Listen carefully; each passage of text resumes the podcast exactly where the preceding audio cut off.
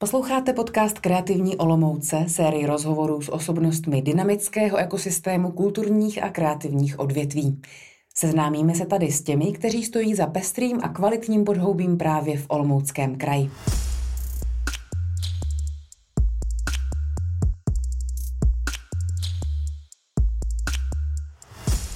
Za Kreativní Olomouc vás zdraví Tereza Havlinková a dnes společně s Radkem Mičkou, který vystudoval strojní inženýrství a po dlouholeté praxi v oblasti užitého designu letos založil vlastní Vision Folk Studio právě v Olomouci. Dobré odpoledne. Dobrý den, děkuji za pozvání. Vy nejste rozený v Olomouci, co vás sem přivedlo? Vlastně to byla náhoda i osobní zkušenost nebo rodinné důvody. Manželka, založili jsme rodinu a vlastně po Brně, kde jsem studoval a strávil několik let, mi přišla Olomouc jako taková klidná volba i tím, jak žije kulturou. To bylo všechno, co hrálo pro. A chtěli jsme se tak nějak odtrhnout trošku od toho městského života a Olomouc nám přišla správná.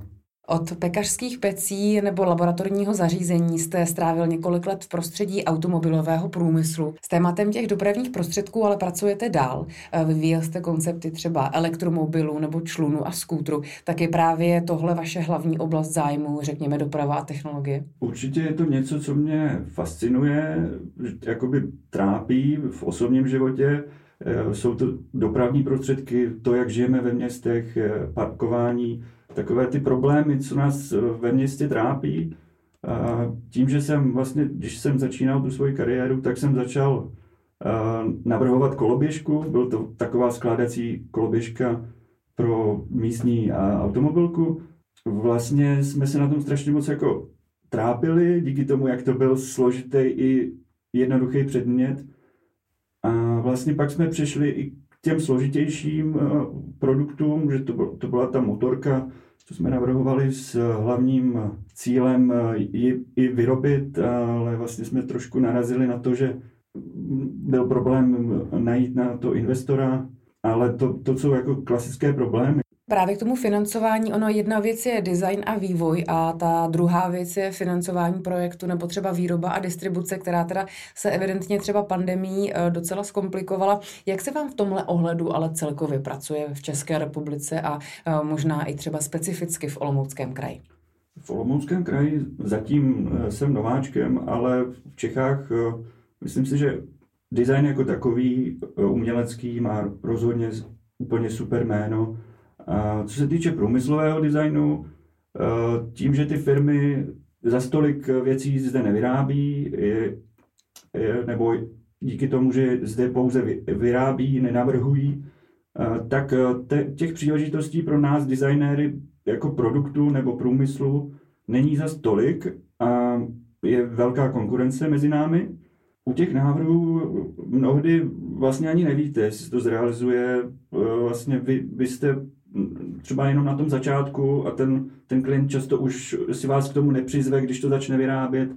A v tom je ta naše práce taková složitá, ale vlastně je to jako výzva a vlastně štěstí pro člověka, když se ten produkt fakt povede a vidí ho prostě v realitě, dostane se na trh mezi lidi.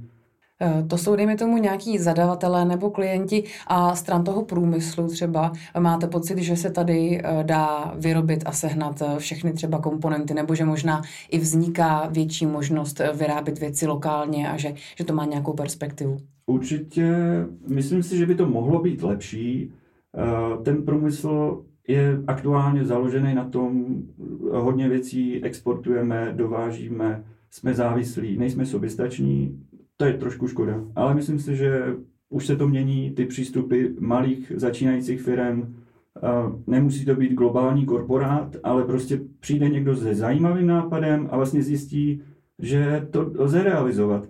A když si k tomu přizve designéra, dostane to nějakou podobu, ta podoba už bude jakoby konkurenceschopná ten výrobek bude mít vlastně šanci se globálně prodat. Bavili jsme se o dopravě. Je nějaká věc, je nějaký projekt, který byste třeba rád zrealizovali, ještě k tomu nebyla příležitost, nějaký produkt, který máte dlouho v hlavě, anebo už máte třeba i tak trochu na papíře? Z produktů, který bych chtěl rozhodně realizovat, by to byl asi skútr, kterému jsem věnoval možná 2 roky. A bohužel možná jsme to na začátku trošku špatně si nastavili. A rozhodně byla šance ho vyrobit, ale nepovedlo se to úplně. Nemyslím teď úplně inspiraci, ale koho máte nebo co máte rád na českém designu, protože ho je docela dost i v historii, nebo v současnosti, tak máte nějakou oblíbenou třeba období nebo nějaký oblíbený design, produkt, styl? Ten český design je už vlastně 100 let starý, jako ten vznikl ve Zlíně, byl to Baťovský Zlín a byl to profesor Kovář a to jsou vlastně i takové dějiny jako designu jako takového a myslím si, že bychom se i mohli na to ohlížet, myslím, přijde mi to správné a ze současného designu mám velice rád Maxima Velčovského, který rozhodně je takovou ikonou z historie z Čech. Jako myslím, že ten profesor Kovář byl asi ten tady budoval ty šlépy toho designu jako takového. A dokonce si myslím, že možná nebýt nějakého politického politických změn, tak bychom mohli na tom být i lépe ve směru designu, že třeba Itálie pro mě jako mekou designu a myslím, že jsme se jí mohli rovnat, ale třeba to jednou zase bude. Vás zajímají technologie, pracujete třeba i s virtuální realitou anebo umělou inteligencí, jak se to dá využít v designu? No, tak různě, no. Umělá inteligence, to je trochu nové téma, pro nás všechny nepopsaný list. Já rozhodně nebojím se jakoby nějakých kritických scénářů, ovládnutí lidstva, ale myslím, že pro nás kreativce to může být další směr, další nástroj, tak jako je vlastně virtuální realita, která už se tak jakoby rozšiřuje a i pro nás designéry virtuální realita taky velice přínosná, sám s ní pracuji. To měřítko, jakým se můžete podívat na ten daný předmět, je rozhodně blízké skutečnosti, není to skutečnost a nemůžete si na to šáhnout, ale vy vlastně už máte trošku ten dojem z toho předmětu, i v té fázi, kdy ho vyvíjíte. A líbí se mi i nástroje pro virtuální realitu, kde můžete třeba rovnou ten daný předmět zkusit navrhnout to přímo pro člověka, pro ergonomii člověka, židli tak, aby si na ní člověk správně sednul, a nebo aby správně danou věc uchopil. Samozřejmě má to svoje limity, má to stále pro tu realitu, možná uvidíme, kam se to ještě dostane, je to stále nová technologie a možná se to propojí i s umělou inteligencí, což všecko může být rozhodně pro nás, designéry, přínosem. Na druhé straně, když odhledeme od těch technologií, těch novějších, tak vás taky zajímá keramika, rád pracujete s hlínou. Co vás baví na tomhle jako fyzickém materiálu? Ten fyzický materiál pro mě je důležitý tím, že